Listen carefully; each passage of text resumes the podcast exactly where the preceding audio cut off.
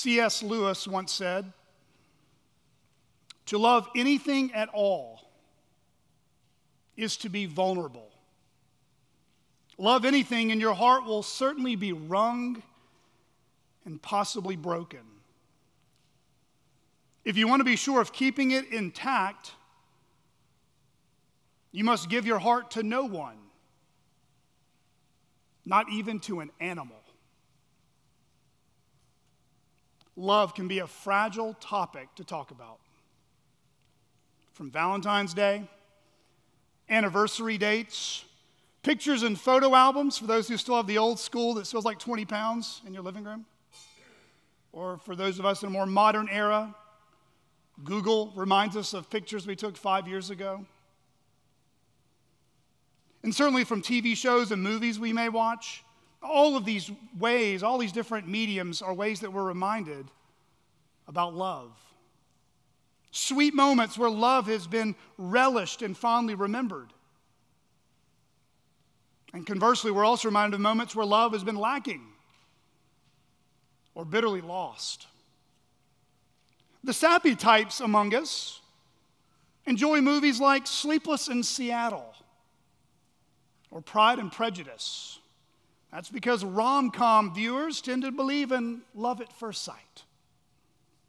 And then there are those of us who like movies about the underdog, the sports hero coming out on top, Rocky. Or the hard fought victory in an intense action packed war movie. And the titles could be endless. And there are those among us this morning who want to stay miles and miles away from even thinking about a romantic relationship or even a close friend. Uh, whether it's a dating life that has not transpired into marriage yet, as you had hoped, or your marriage today feels like you're stuck standing outside in cement in the middle of winter. Or maybe you're here this morning visiting this church and you're thinking, maybe I'll find a best friend to replace an old friend that betrayed you months or even years ago. Or maybe, if you're honest, you're actually on the verge of quitting on the church altogether. Quitting on your marriage, quitting on your parenting, quitting on serving and caring for others that are really hard to love, quitting on evangelism, quitting on a job that you feel discontent in, quitting on pursuing sexual purity and living a holy life for God's glory. Maybe, if you're honest, you're being tempted this morning to quit on the whole Christian life altogether.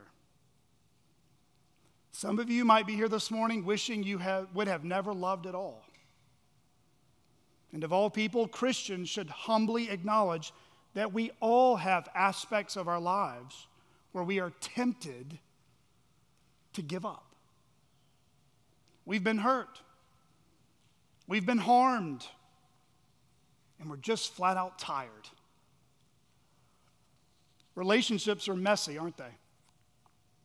You may think you know someone, but until you live with them or work virtually every day with them, you only know one version of that person.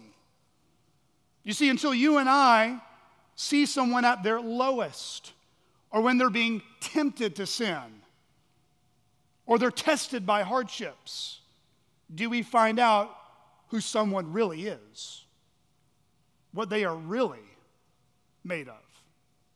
It's when they are squeezed by the pressures of unexpected difficulties you and I get to see what's been going on deep down in the heart. Others get to see what's been lodged deep down in our hearts, too. Relationships are also messy because people change. We change our minds, we change our preferences, we change our convictions, and over time, we, we change who we're going to be friends with.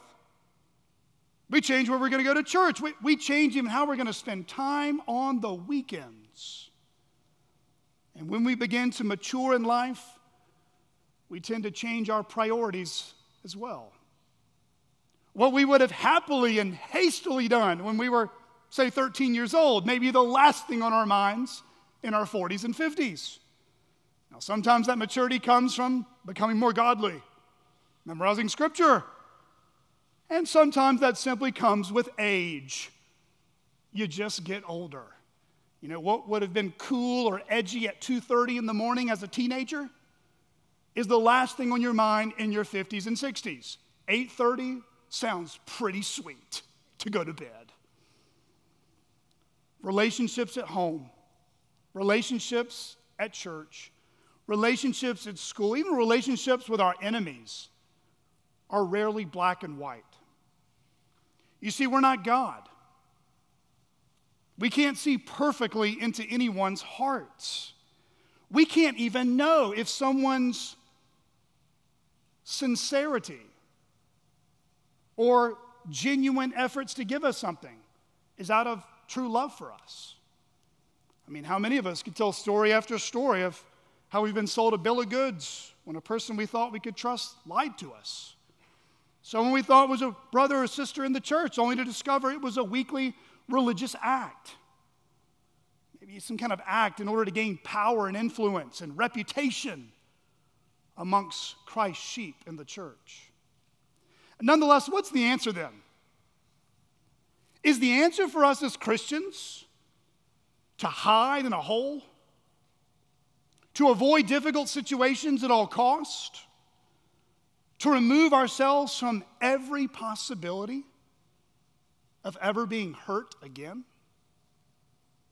I think Jesus made it clear that no matter how hard life may become for us, we are to fear God, love others, watch out for wolves, resist the devil, and hate sin. Fear God, love others, watch out for wolves, resist the devil, and hate sin. Isn't this exactly what Jesus prayed in John 17, starting in verse 14? I have given them your word and the world has hated them because they are not of the world, just as I am not of the world.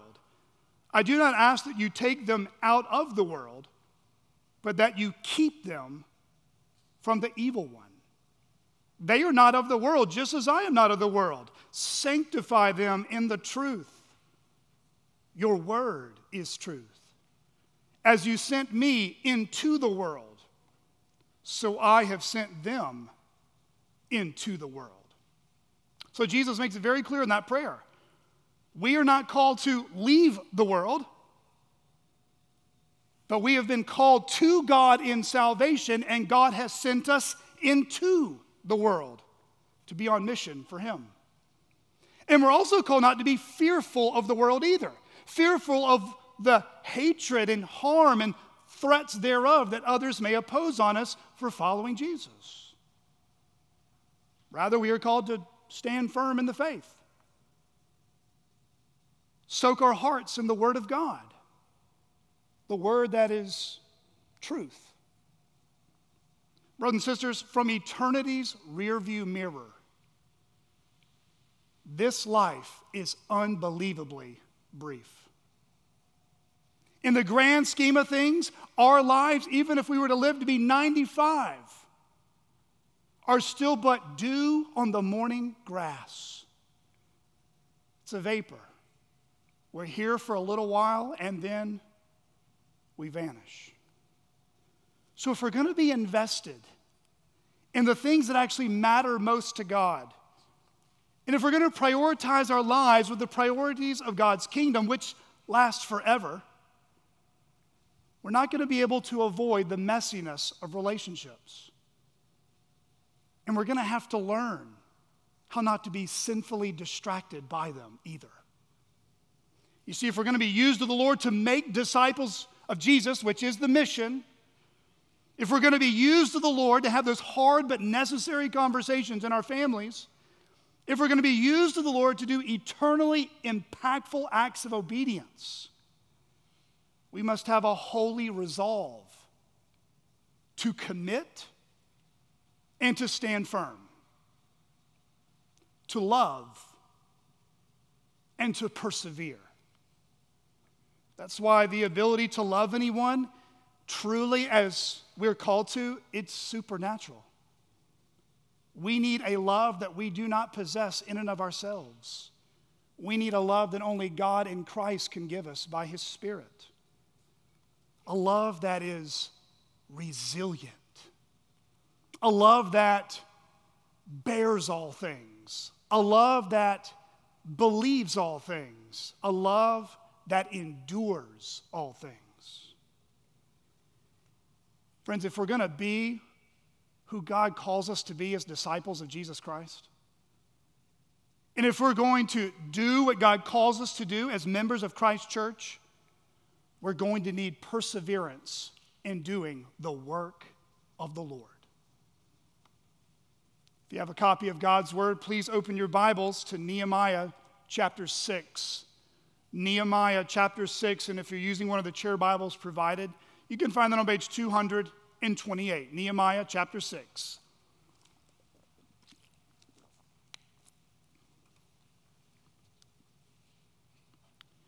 Nehemiah chapter 6, starting in verse 1. Now, when Sanballat and Tobiah and Geshem the Arab and the rest of our enemies heard that I had built the wall, and that there was no breach left in it, although up to that time I had not set up the doors and the gates, Sanballat and Geshem sent to me, saying, Come, and let us meet together at Hakkephirim in the plain of Ono. But they intended to do me harm and I sent messengers to them saying, I'm doing a great work, and I cannot come down. Why should the work stop while I leave it and come down to you? And they sent to me four times in this way. And I answered them in the same manner. In the same way, Sanballat, for the fifth time, sent his servant to me with an open letter in his hand. In it was written, is reported among the nations. And Geshem also says it that you and the Jews intend to rebel. That is why you are building the wall. And according to these reports, you wish to become their king. And you also have set up prophets to proclaim concerning you in Jerusalem, there is a king in Judah. And now the king will hear of these reports. So now come. Let us take counsel together. Then I sent to him, saying, no such things as you say have been done, for you are inventing them out of your own mind. For they all wanted to frighten us, thinking their hands will drop from the work and it will not be done. But now, O oh God, strengthen my hands now, when I went into the house of Shemaiah, the son of Delaiah, son of Mehetabel, who was confined to his home, he said, Let us meet together in the house of God, within the temple. Let us close the doors of the temple, for they are coming to kill you. They are coming to kill you by night. But I said, Should such a man as I run away? And what man such as I could go into the temple and live? I will not go in. And I understood and saw that God had not sent him, but he had pronounced the prophecy against me because Tobiah and Sanballat had hired him.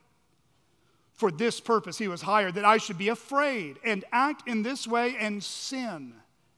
And so they could give me a bad name in order to taunt me. Remember Tobiah and Sanballat, oh my God, according to these things that they did, and also the prophetess Noadiah and the rest of the prophets who wanted to make me afraid. So the wall was finished on the 25th day of the month of Elul in 52 days. When all our enemies heard of it, all the nations around us were afraid and fell greatly in their own esteem for they perceived that this work had been accomplished with the help of our God. Moreover, in those days, the nobles of Judah sent many letters to Tobiah, and Tobiah's letters came to them. For many in Judah were bound by oath to him because he was the son in law of Shechaniah, the son of Arah. And his son Jehohanan had taken the daughter of Meshullam, the son of Berechiah, as his wife. And they spoke of his good deeds in my presence and reported my words to him.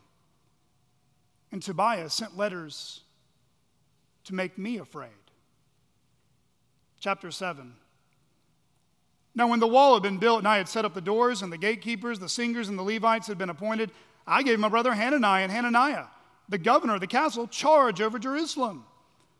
For he was a more faithful and God fearing man than many. And I said to them, Let not the gates of Jerusalem be open until the sun is hot. And while they are still standing guard, let them shut and bar the doors. Appoint guards from among the inhabitants of Jerusalem some at their guard posts and some in front of their own homes. The city was wide and large, but the people within it were few, and no houses have been rebuilt. This is God's word. Over the last five to six weeks or so, we've been studying the book of Nehemiah. And our study has continued to center around the theme of God's faithfulness to bring back his exiled people to their homeland as he would provide everything they would need to do so.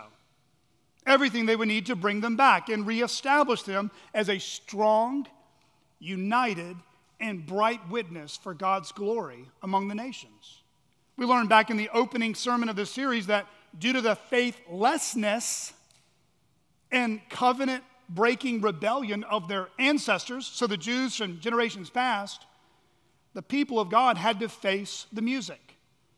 They had to face the consequences of their sin. So, for seven decades, that's not seven days, seven decades, that's 70 years, thousands of Jews had lived in Babylon under a pagan king and had remained there in that foreign land for all those years. But when God's appointed time to fulfill his promises that he had made to his people, the foreordained microwave beeped and big things began to happen. These promises that God had made through the prophet Jeremiah many years before began to come to fruition in living color before them as God would deliver them to return back to Jerusalem. So when you read the book of Ezra, which comes right before Nehemiah, it's really helpful to read Ezra and Nehemiah together. They're really one gigantic story. There's three big movements when you combine both books together. The first movement is the initial wave of exiles sent back to the land in Jerusalem. That's Ezra chapter 1. Then from Ezra chapter 2 on, for quite some time, all the way really to the end of chapter 7 of Nehemiah, we're going to see the reestablishment of God's altar and temple and God's law among the people. But in Nehemiah, up to this point, we have been seeing that there was some parts of the work that have been neglected. The work of the Lord had been stopped. The walls surrounding the city were mostly in shambles. You see, there had been a spark of revival among the people. But the flame of revival was short lived. It didn't last, it didn't endure. Nehemiah chapter 1 then opens up describing the dismal optics of the damaged security wall that really caused the nations around them to mock and look down on them. look at your city. Look at your wall. Look at your people. Wow, what a pathetic God. This wall would have served as a military protection, and it should have served as a visible sign of strength. But because it was basically in shambles, it shows that the people were in great need. The walls needed to be repaired, but friends, as we are going to be learning a lot in the next six to seven sermons, the spiritual lives of the people were not in good shape either. You see, the physical structures were broken down and they needed renovation. But their spiritual lives were also broken, and they needed revival and reformation. So, since Nehemiah chapter 2, we've seen two things, chapter after chapter, occur over and over again, like a cycle. And now in chapter 6, it's going to come to a head. It's going to reach a point, and it is this point when God's sovereign and good hand is doing a powerful work there is also another work going on behind the scenes trying to undermine it. Beloved, when God is working, the enemies of God will be working overtime to try and stop it. When God is working, the enemies of God will be working overtime to try and stop it. That was true back in Nehemiah's day. And boy, is it still true today in 2022. For we do not wrestle against flesh and blood, but against the rulers, against the authorities, against the cosmic powers over this present darkness, against the spiritual forces of evil in the heavenly places. In Nehemiah chapters 2 and 4, and again in chapter 6 this morning, we read about three specific enemies that over time had influenced hordes of other people to oppose Nehemiah and the work. Uh, those leaders or darkness influencers are Sanballat, Tobiah, and Geshem. Now, each of them are from different places. They had different levels of authority and influence, but all of them had something in common. They are all deeply displeased with Nehemiah's love for the people of Israel. And they are jealous, spiteful, and enraged that someone had the audacity to see God's people reestablished in God's city under God's rule. Friends, that's, that's always going to happen. When God is doing something great in your life, not everyone's going to be happy about it. Don't be surprised at the fiery trial when it comes upon you to test you, Peter says. When God is working in your life, when you're taking acts of obedience that you did not take before, repentance of sin, taking holiness serious, taking the church serious, just be prepared. Not everyone's going to be on board. You might even get fierce pushback. So far, by the grace of God, though, God had been protecting them, providing for them. God gave them a leader who was a model of faith, a model of courage. Friends, the work was making progress. And that's where we find ourselves this morning we find ourselves on the last leg of the race of the construction project, where the construction of the wall would finally be finished.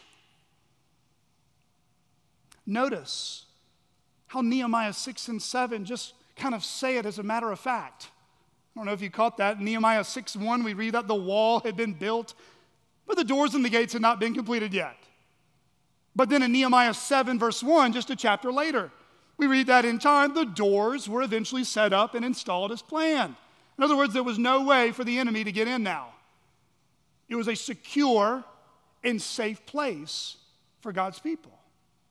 And then in Nehemiah 6, verse 15, we get to see how long it took them to finish this project from start to finish. So look with me in Nehemiah 6, verses 15 and 16. So the wall was finished on the 25th day of the month of Elul in 52 days. And when all our enemies heard of it, all the nations around us were afraid and fell greatly in their own esteem. For they perceived that this work had been accomplished with the help of our God. Guys, did you catch that? 52 days. That's just under two months. Think about it for a minute. Think. Think deeply, think carefully about what has just happened. 70 years of captivity in Babylon, seven decades of living under foreign tyranny, singing the songs of Zion with depression, wishing and longing that the promises of God would be fulfilled in their generation. And then in 538 BC, to the time Nehemiah gets the news from his brother in Nehemiah 1, around 445 BC, almost 100 years have elapsed. 100 years, more than most of our lifetime.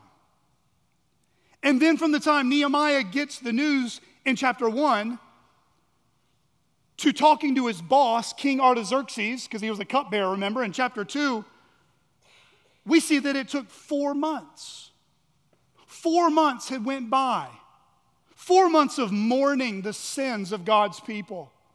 Four months of praying and seeking the face of God. Four months of asking God for favor and success before he would go to the king.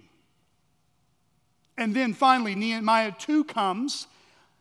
He's granted favor to leave being cupbearer, travel over probably around 800 miles, not by Delta, by the way, or American Airlines, all the way to Jerusalem with his security detail. Then Nehemiah gets there and he doesn't get to work immediately. He spends three days scoping out the place. He's prudently and patiently forming a plan. He's gathering the people, he's getting them excited. And then the construction project began in Nehemiah 3. The work in Nehemiah 3 apparently had begun sometime in early August because verse 15 says it was concluded on the 25th day of the month of Elul, which would have been somewhere between mid September and early October. Friends, after all these years of waiting, waiting, waiting, after months and months of praying and pleading and planning, in only 52 days, the construction of the wall was complete. How did this happen? How did a remnant of discouraged, bewildered, sinful, fearful, broken, and aimless people, how did they come together as one under a man's leadership they did not know very long? How did all this work get completed in such a short amount of time? Well, when you eat a really good meal at Thanksgiving, one of the questions you asked the person who made it was, What was your ingredients? What did you put in that turkey? Because mine has been dry and killing my family for years. You want to know the ingredients, right? Here were the ingredients. First, through the provisions God had blessed them with, they were committed to seeing God, not themselves, being glorified. That means they were a God centered people. They were a God centered people. Secondly, through Nehemiah's leadership and God fearing example, they were committed to trust God through earnest prayer. They were a God dependent people. They were a God dependent people. And thirdly, with this teamwork mentality of really committed to work together with minds ready and hearts enthusiastic for the work, friends, they were a humbled and happy people who delighted to do the work of the Lord. They were a humbled and happy people who delighted to do the work of the Lord. Friends, when God is doing a great work, these characteristics, these ingredients, you will often find saturating the hearts of God's people. Whether it was the first great awakening of the 18th century in New England, or missions work overseas amongst the unreached and unengaged, these God centered, God dependent, God delighting ingredients are typically what characterize the people of God. Missionary Hudson Taylor once said God's work done God's way will never lack God's supply. God's work done God's way will never lack God's supply. And friends, I hope you, you and I are gleaning something from this. It was super helpful for my soul in preparing the sermon. Think about how long the people of God waited. They waited even beyond their own lifetime. They were thinking about their children and their grandchildren and their great grandchildren. Friends, I don't know what you're praying for in your life, and you're saying, Lord, I'm waiting on you. I've been waiting forever. Maybe the Lord is using you to offer prayers to Him that He will answer in your grandchildren's generation. Maybe the Lord's not showing you the fruits from your evangelism today because there's a harvest coming for your great grandchildren that they're going to see. Friends, Christianity is a team effort and it's cross generational. Don't be discouraged if you've been waiting one, five, ten, twenty years on answered prayer or not seeing fruits from your labors. Do not grow weary, your labors are not in vain. But when you cross that golden shore, He will show you the harvest of your labors. Friends, make no mistake about it. Even when it feels like God is absent, God is working. When it feels like God is distant, God is near. When it feels like God has avoided you, realize God is always on time. And when we don't think He's going to do anything in our mess, our dysfunction, friends, it's that, it's those moments when God, quote unquote, at least in our eyes, shows up. He doesn't show up like He's been hiding, it's just God opens our eyes to what He's been doing the whole time. Friends, the Lord does not need the world's wealth the world's glory, the world's fame to get his work done. He can use pathetically weak and a small amount of people to get a lot of work done in a little amount of time. That's what we're seeing in Nehemiah. Beloved, never forget what is impossible with man is possible with God. What is impossible with man is possible with God. A good verse, if you want to memorize, like this is your verse with your family or you and your friends this week is Jeremiah 32 17. Jeremiah 32 17. So there are more verses in Jeremiah other than Jeremiah 29, by the way. Amen? Okay. Jeremiah 32 17. This is a good one. Ah, Lord God, it is you who have made the heavens and the earth by your great power and by your outstretched arm. Nothing is too hard for you. Do you remember Paul's doxology at the end of Ephesians 3 a couple of months ago? Ephesians 3 20 and 21. Now to him who is able to do far more abundantly than all that we ask or think, according to the power at work within us. To him be glory in the church and in Christ Jesus throughout all generations, forever and ever. Amen. And friends, that's precisely what's going on in the book of Nehemiah. As they're seeing the wall completed in a very short amount of time.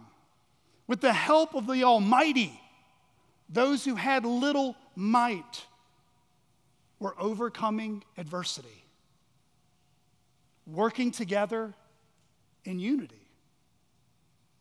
And God was so kind to even show them the fruits of their labors.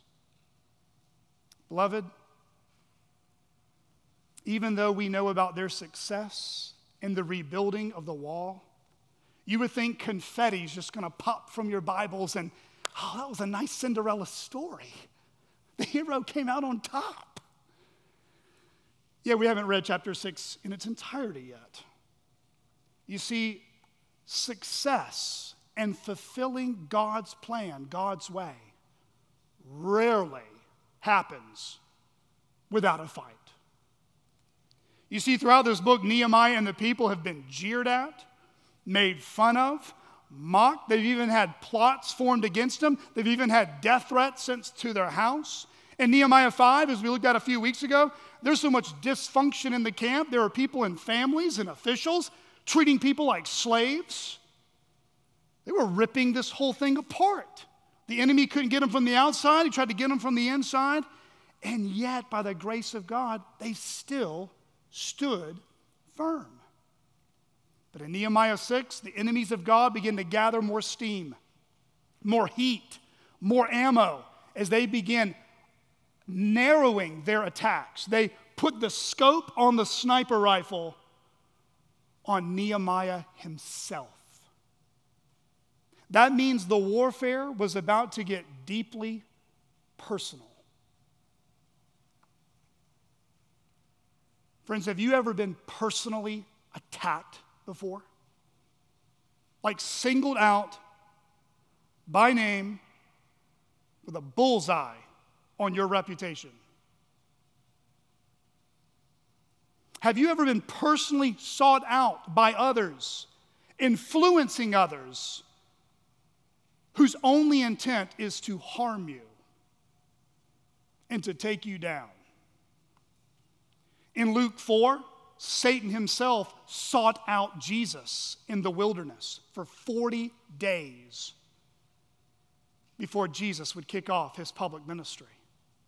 In 2 Corinthians 12, Paul had an agonizing thorn in his side that in some ways was exasperated chronically by a messenger of Satan. God knows who his faithful servants are by name. But make no mistake about it, Satan knows those names, and they are on his most wanted list to hunt you down, to take you down. Beloved, when God is working, the enemies of God will be working overtime to try and stop it. And sometimes spiritual warfare gets deeply personal. As the completion of the wall was just around the corner, what tactic did the enemies use then to try to stop the work this time? They've pulled every weapon out. What is their final shot on Nehemiah? You could describe it in really two words sinful distractions. Sinful distractions. Sinful distractions. I don't mean like, oh, butterfly, that's a distraction. No, that's just indifferent, morally neutral, and your attention span is short. That's not what I'm talking about.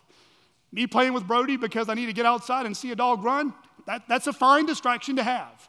You know, when Julie's baking brownies, I, I do want to be distracted and go downstairs and eat them. Those are not what I'm talking about. Sinful distractions.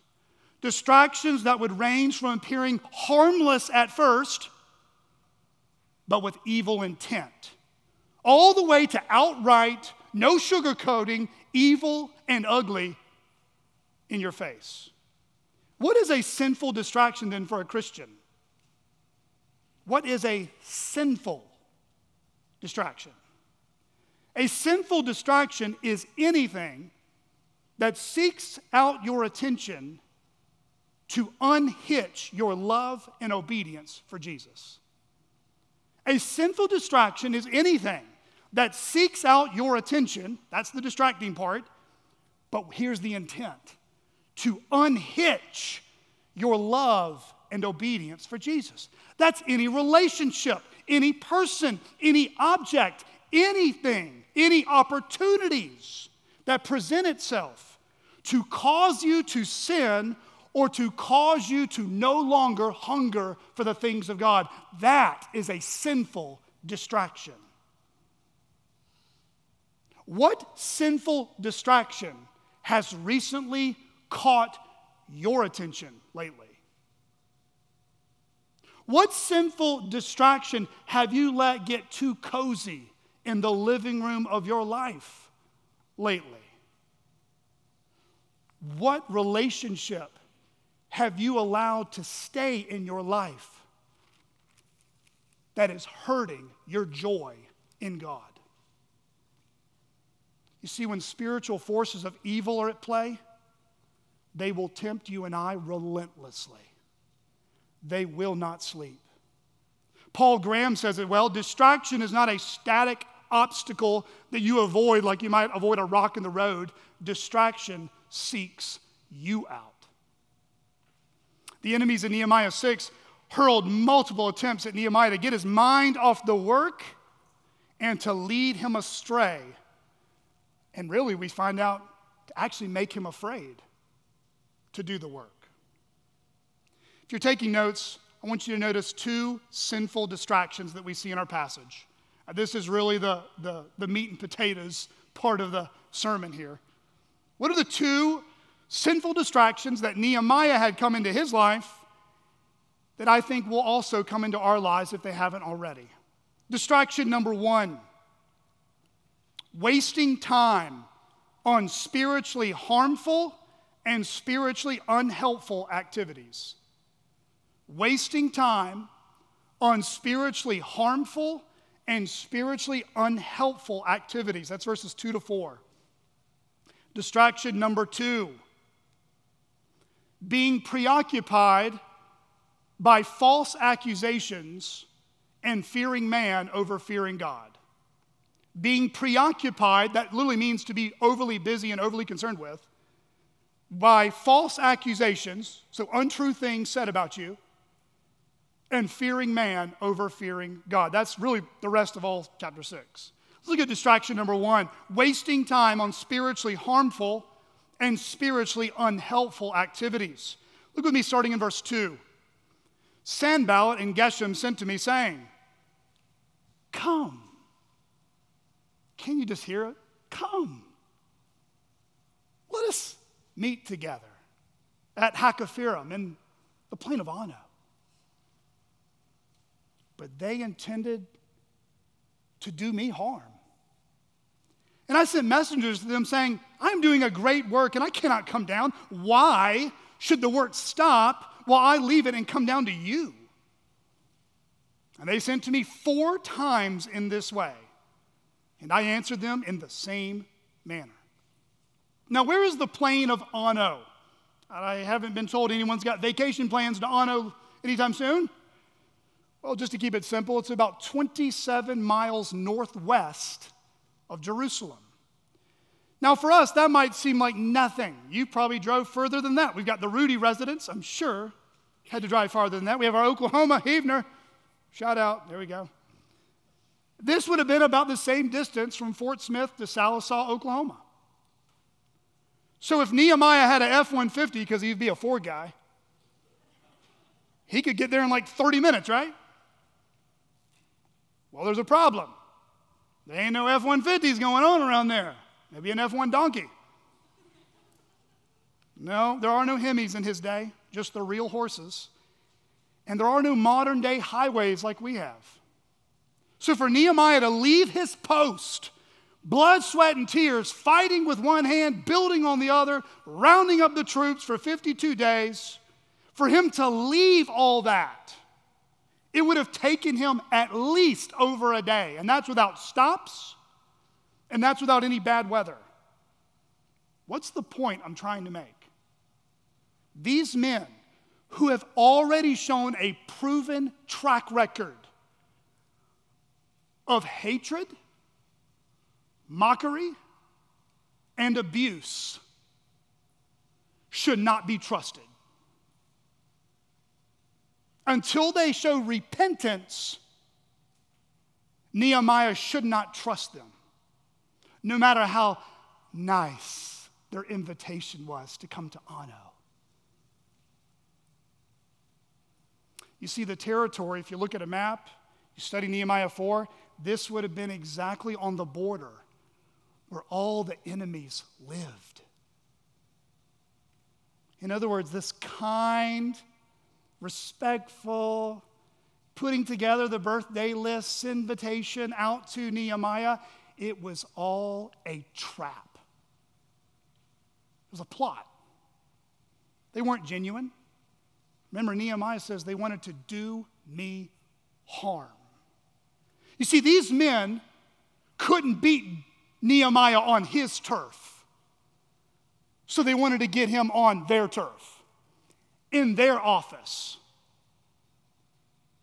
in their home,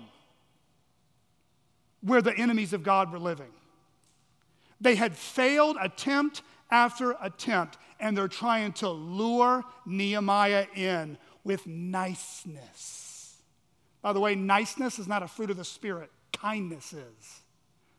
Niceness is just being polite so you don't get in an argument.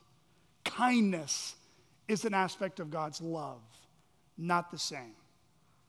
Thomas Brooks once said, Satan will come on with new temptations when old ones are too weak. In a calm, prepare for a storm. Brothers and sisters, we should intentionally, listen to me, we should intentionally avoid places where you know you're susceptible to sin. Okay, I want to step on a few toes here. Read Proverbs 1, 2, 3, 4, 5, 6, and 7. The call of the father, the call of the mama to their kids is if sinners say, Come with us, do not let them entice you. If the adulterous woman or the adulterous man comes your way with all their money and their looks and their fragrances and their availability, stay away. Run. If someone has a proven track record of hypocrisy, cyclical hypocrisy, sinful intent to manipulate and intimidate, stay away until God does something in their heart. They are dangerous for your soul. Friends, that means there are certain birthday parties that you're going to be invited to that you should not go to. There are certain banquets and dinner parties that adults should RSVP to very kindly. Sorry, I cannot come. There are certain mama days out and men going hunting this fall that you should decline. Because the man with that gun or the mama with their carriage has different motives in mind than what you and I may see with the eye. There are certain get togethers that many will go to that will not honor the Lord. Oh, friends, if there is ever a moment, the Church of Jesus Christ, and let me just get specific to CCBC, that we need discernment, it's right now. If I took every story I know of pain and heartache and betrayal in your lives and then put the cherry on top with mine, you can just write it off. We need better discernment with who we're spending the most time with. For some family situations, that might mean you need prayer and counsel for this that your kids can't go to certain family members' houses, not without your supervision. Their beliefs and their behavior, they might be crossing boundaries that God would say, keep away from your kids. Let me also give a word of evangelistic advice, too. I love bold evangelists. I love the brother and sister says, Brother Blake, let's go knock on doors right now and share the gospel of Jesus. I love them. They're fun to be around and they're contagious. But for the 85% of you who won't go knock on doors necessarily this afternoon, you and I have unbelievers in our life. We should befriend unbelievers. We should pray for unbelievers. We should not shun unbelievers. We should not self righteously look down upon them and judge unbelievers. But when you are around unbelievers, they do not possess the Spirit of the living God. They do not share the same table fellowship, the koinonia, that we share at the communion table. Friend, the Bible is clear. Do not be unequally yoked. 2 Corinthians 6:14 Do not be unequally yoked with unbelievers. For what partnership has righteousness with lawlessness? What fellowship has light with darkness? Or consider James's words. James 4, verse 4 You adulterous people, do you not know that friendship with the world is enmity with God? Therefore, whoever wishes to be a friend of the world makes himself an enemy of God. So if you're going to befriend unbelievers, and you should, and evangelize them, and we should, do your best to get them on your turf. Invite them to your home. Invite unbelievers to this church. Friends, it'll be a rebuke on the day of judgment if we're not inviting unbelievers to this congregation. We preach the gospel every Sunday, unashamed, and we have really long services, so love them ahead of time and tell them. But, friends, a little bit of gang evangelism wouldn't hurt some of us. Get a bunch of Christians around that unbeliever you love. Don't be a lone ranger sheep and get devoured by wolves in a pack. It's dangerous. Your pastor would rarely do that. I would never plan to do that. And if I wouldn't do that, I would encourage you to follow suit. Friends, we should never put ourselves intentionally Sometimes we can't help the situation. You're in a difficult marriage, you're in a different home. That's, those are different situations we have to think through. But friends, we need support, we need accountability. What did Jesus tell his disciples before he sent them out? Matthew 10 16, Behold, I am sending you out as sheep in the midst of wolves. So be wise as serpents and innocent as doves. So, how was this sinful? How was this a sinful distraction for Nehemiah? I mean, really? Just think for a minute. First, these men were not spiritually good for Nehemiah. Sanballat, Tobiah, and Geshem, they have shown no signs of ever being spiritually good for Nehemiah in one verse in the entire book. They're bad news from day one, and they've stayed bad news to day 52. Ungodly company, friends, will not view how they spend their time in the same way a Christian should spend their time. Think about it. We don't serve the same God, we don't have the same value system. And, friends, we don't even view the way we spend our time the same. Think of Ephesians 5 15 and 16. Look carefully then how you walk, not as wise, but as, or not as unwise, but as wise, making the best use of the time, for the days are evil. Let me just give you one practical example about how this plays out. Non Christians typically view Sunday as a second Saturday. They don't think twice about sleeping until noon. They don't think twice about working overtime to make more money when you really don't need it. They don't think twice about doing travel baseball and missing five months of church.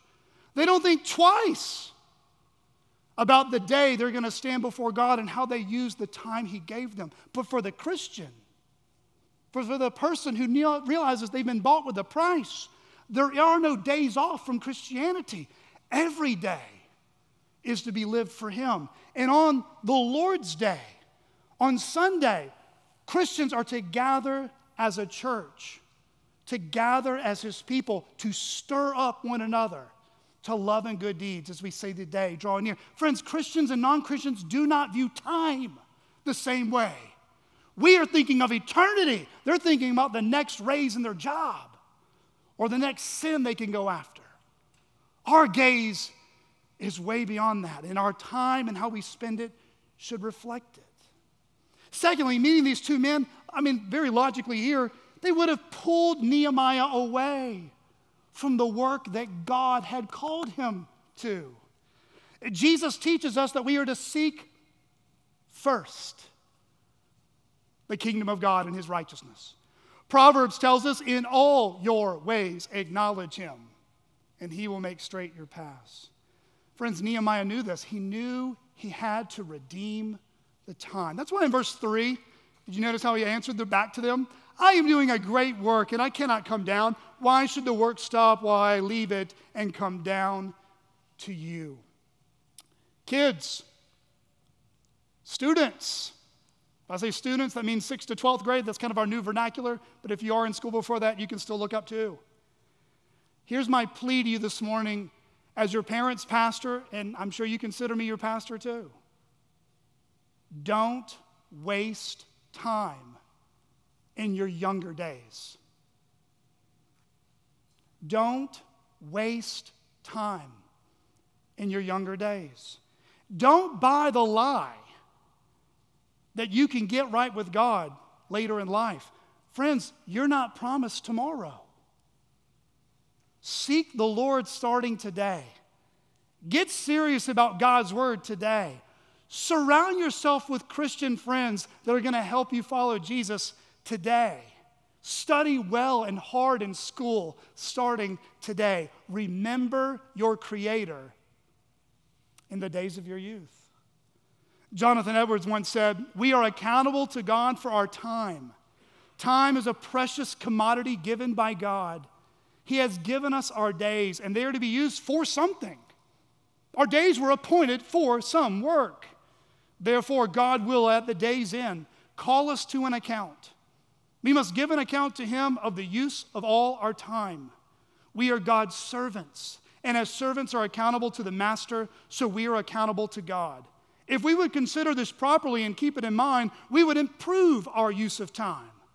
Would not we behave differently if we remembered every morning that we must give an account to God for how we spent that day. Brothers and sisters, Do you sense the preciousness of time in your life? Do you feel an urgency of making disciples of Jesus Christ? May God give each one of us a holy kick in the pants that we don't have as much time on this earth as we think we do. May He teach each one of us to number our days that we may get a heart of wisdom. Distraction number two being preoccupied by false accusations and fearing man over fearing God. You see, Nehemiah had resisted. Did you see how many times? It's not just one time, not just two invitations, not just three, but four. But even after four had come, they were going to bring a fifth one. They began broadcasting. That means, let's make this thing public. False accusation through a publicly shared handwritten letter. In verses 5 to 6, the letter is sent to Nehemiah because it's deeply personal, accusing him of being an insurrectionist, someone who's campaigning himself to be the next king in Judah, accusing Nehemiah of being seditious, self serving, and a liar, someone who you should not trust. Verse 7, they even go so far as to bri- claim that he bribed prophets. He paid people to adopt his agenda and tell everyone he's the next big thing. Friends, isn't it amazing how low people will go to boost their ego to take you down? Well, it shouldn't surprise us, should it? Apart from the grace of God, we're all radically depraved. Notice how Nehemiah responds in verse 8. Then I sent to him. Notice the way he responds. It's the first time he's really dialoguing with them. No such things as you say have been done. In other words, exposing the darkness, speaking the truth. For you are inventing them out of your own mind. You're making it up. This is an ancient tactic of the evil one.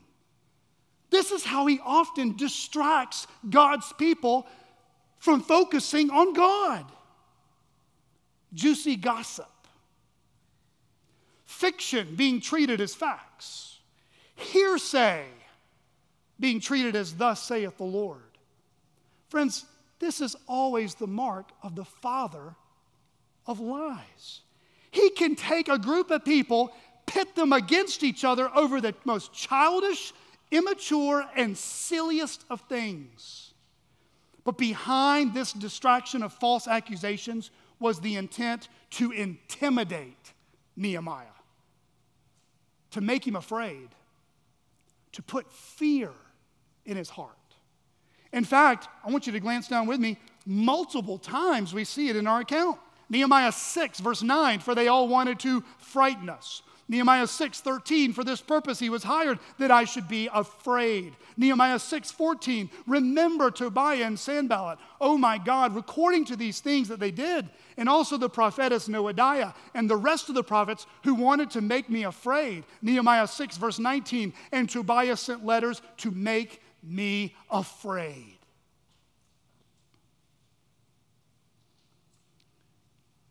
If the evil one can't get you to dive headfirst into sin, he will keep you shackled in fear from obeying the Lord. If he cannot get you to dive headfirst into sin, he will do whatever he can to keep you shackled in fear from obeying the Lord. Who in your life tries to intimidate you? Who in your life is trying to instill fear in you?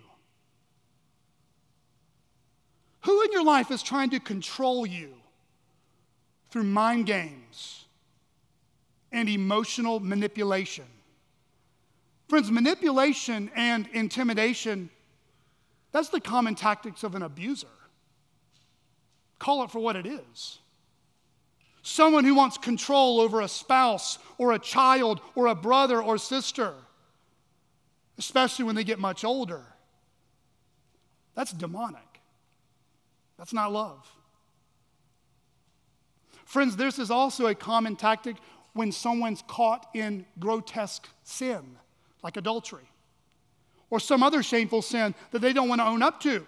As soon as you peer into their life and you call out the darkness, you're inventing it out of your own mind. You call sin, sin, and righteousness, righteousness. Guess what's going to come back? Oh, you're going to get pushback. The darkness hates the light because its works are being exposed. I can tell you as a pastor for the last 10 years, I eat slander and criticism for breakfast. Join the dinner table. We should not want slander and criticism, but do not expect to be bold for Jesus and come out unscathed. 2 Timothy 3:12. All of us who want to be godly will be persecuted. This could take on a bunch of different ways in our life, right? Someone threatening a lawsuit against you, someone harshly throwing around divorce to jerk you around like a joystick, someone threatening your very safety in life. I even got an email this week from a pastor in Kansas City. Literally, his family's in, in fear because of things on Twitter of people saying things about burning down his house. This is real. It's not just in foreign countries, right now in our country. Someone using harsh and cruel speech to belittle you, make fun of you, tell other people false things about you. But, friends, how should we handle it? How should we respond? Let me give you a few words of counsel. Examine what is being said.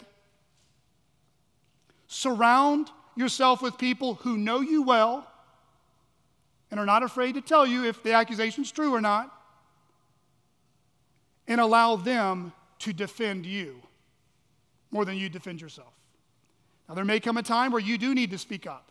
Nehemiah, he was getting blasted personally, and he had an opportunity. Here's a letter, I'm going to respond to it. But I would say this when we are accused, when we are slandered for following the Lord Jesus, sometimes less is more. If you do speak up, make it count. Make sure others are checking you on what you're going to say. Make sure they're fact checking what you're going to say. And then let God judge justly. But, friends, no matter how harsh a criticism or slander may come, God has already told us the worst things about us. He nailed his son on a cross for our sin. So, even the false accusations and slander that may hurt pales in comparison to what God knows perfectly about our sins in the light. Oh, friends, if someone says, You're selfish, you're mean, you're judgmental, you know what the Christian way to respond is? Actually, I'm worse than that. God already called you on that by nailing Jesus to the cross for me. And by the grace of God, I'm no longer identified as such. God has saved me by His grace. Uh, to my non Christian friend, who do you run to when you're afraid? Who do you run to for help and hope when you're accused falsely? Friends, there's only one who's ever been accused and remained without sin, and that's Jesus Christ. Jesus walked this very earth in perfect obedience to God, redeemed the time God gave him in his brief 33 years on earth, and he willingly laid down his life as a sacrifice, taking the punishment for the sins we really have committed, for the badness and the ugliness and the darkness we really are before God. And he rose from the dead, giving us victory and courage and faith even in the face of our greatest enemies, which is ultimately death. Jesus is the only one who's been tempted in all ways as we are, yet without sin. Turn from your sins. God already knows everything you've ever done. And look to Jesus, the author and finisher of our faith. Brothers and sisters, if you fear God, False accusations from men may sting, but they won't stick. The power of a clear conscience before God is stronger than an evil conscience speaking lies. In verses 10 to 11, a man named Shemaiah had been hired by the enemies to trap Nehemiah. Did you, did, did you notice there what he wanted to get him? I couldn't get him in Ono. I'm going to get him in the temple. going to get him in the house of worship.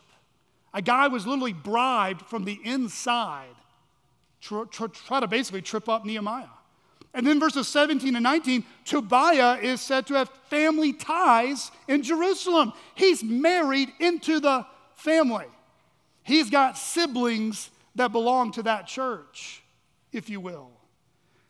The enemy is striking on every side from the outside, from the inside, to people who know people, and they follow and watch Nehemiah's every move. I mean, there's basically a mole in Jerusalem, and they're watching him. But, brothers and sisters, Nehemiah embodies what Christ did perfectly. He feared God more than he feared man. Robert Murray M'Cheyne once said, If I could hear Christ praying for me in the next room, I would not fear a million enemies. Yet distance makes no difference. He is praying for me. By God's strength sustaining him, Nehemiah once again resisted the sinful distractions of the enemies of God. So, what did Nehemiah do next? Is this when the confetti comes out of the Bible? What did he do now that the project was over? Look briefly, briefly at chapter 7. Yes, this is one of those moments where I pastorally punt reading a lot of Hebrew names that I wouldn't be able to pronounce accurately, but I do want you to understand the importance of Nehemiah chapter 7. In verses 1 to 3, we see that Nehemiah then establishes qualified leaders. Not only did he station the singers and the Levites and the designated ministry task, he also made sure that other men who feared God would be given oversight. His brother Hanani, that we heard about in chapter 1, and Hananiah was given charge over Jerusalem. And you know why, Nehemiah says? He was a more faithful and God fearing man than many. Friends, the answer for bad leadership is not no leadership. The answer for bad leadership is good leadership. Make sure you don't throw out the baby with the bathwater in every sphere of your life. God will provide in His timing and in His way, but do not let the evil one take bad leaders and distort your mind over good leaders. CCBC, pray that God continues to give our church God fearing leaders Pray that God would grant each one of us boldness to model before the flock courage and boldness in God and not fear men. And then in verses 5 to 73, we see Nehemiah basically just do the next thing God had put on his heart. As you read there, verse in 5 and 6, he basically grabs this massive membership directory. So, Jansen, imagine this being your membership directory to put together for the church. The names would like stretch across the whole page. Good luck. But there's, there's a lot of people's names, and this is a genealogy. These are the names of the original exiles and their descendants from 538 BC. So he has this document. We're not really sure how he got it. It's almost a repeat of Ezra 2. But here's a summary of what he does with these people. In verse 5, he assembles all the names and their families together verse 73, he tells them to repopulate back into their family hometowns. So, what is Nehemiah 7 doing in the book of Nehemiah? Nehemiah was organizing the people, listen, to prepare them for the next big season of life and ministry together. The wall was complete. But the mission was far from over. Members of CCBC, pastor to member, talking to you now. Almost two years ago, we became a church plant. But now we are no longer a church plant. We are now an established, gospel preaching, gospel believing, and by His grace, gospel obeying church, aiming to be faithful and healthy for the glory of God. Over the last two years, we have spent a lot of time teaching and reteaching on many of the basic fundamentals of the faith, from our membership classes to our Bible studies to teaching on meaningful church membership and church discipline to teaching on elders and deacons to establishing a solid children's ministry that is growing. And soon we'll be focusing our time on student ministry of kids 6th to 12th grade. Over the next coming years, we'll be studying more together on topics like missions, domestic and foreign, partnerships with other ministries, hiring more staff, Lord willing, installing more elders, Lord willing, and then starting in a few weeks, we're going to begin using every square inch of every bit of the property that God has kindly blessed this church with. And as we do that, as we stay focused on the mission of making disciples right here in Barling, Arkansas, we are prayerfully looking for the day we can build on Chad Colley Boulevard and Chaffee Crossing. Brothers and sisters, here I raise my Ebenezer. Till now, the Lord has helped us. He has helped us in your personal life. He has helped us in our church's life. But, friends, we have to move forward to what lies ahead. Successes in the past can't be lived there. We remember, but we look forward. Perseverance will be needed as we face new challenges, new accusations, new distractions, and new temptations that will come our way. Because, boy, they will come. But no matter what comes, we've been shown from Nehemiah 6, and more importantly from our Lord Jesus, how not to waste time on things that are sinfully distracting. Fearing God is the remedy in our heart for overcoming the fear of man. Placing God first in all our priorities will give clarity on what you're supposed to do next in obedience to Him. Perseverance is what is required for every relationship we have. What is perseverance? Perseverance is a long obedience in the same direction. Perseverance is a long obedience in the same direction. Friends, there are no ministry shortcuts in the kingdom of God, only faithfulness. There are no shortcuts in obeying, obeying the Lord, only a long obedience in the same direction. But by the help of our God, He will hold us fast.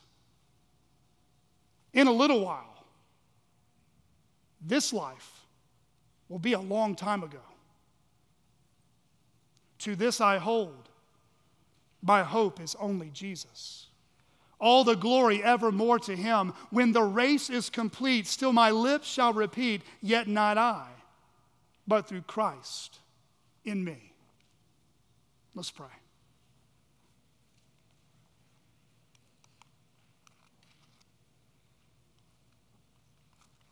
Father in heaven, we come before you this morning and we thank you for Nehemiah 6 and 7. We thank you that an ancient book still speaks into our lives even right now. Lord, give each one of us the perseverance needed to love those who are hard to love and to say no to those who seek to do us harm in our life. Lord, give us discernment with the relationships we have in our life, from dating to friendships to even family get togethers. Lord, give us discernment on what is spiritually helpful versus spiritually harmful. Lord, we pray for wisdom to be given to those who are in very difficult family situations where they must stand firm and be a bright witness before a dark area, before a dark person. Lord, we pray that CCBC, Lord, you would make us strong, make us one, keep us focused on the mission before us, we pray. In Jesus' name, amen.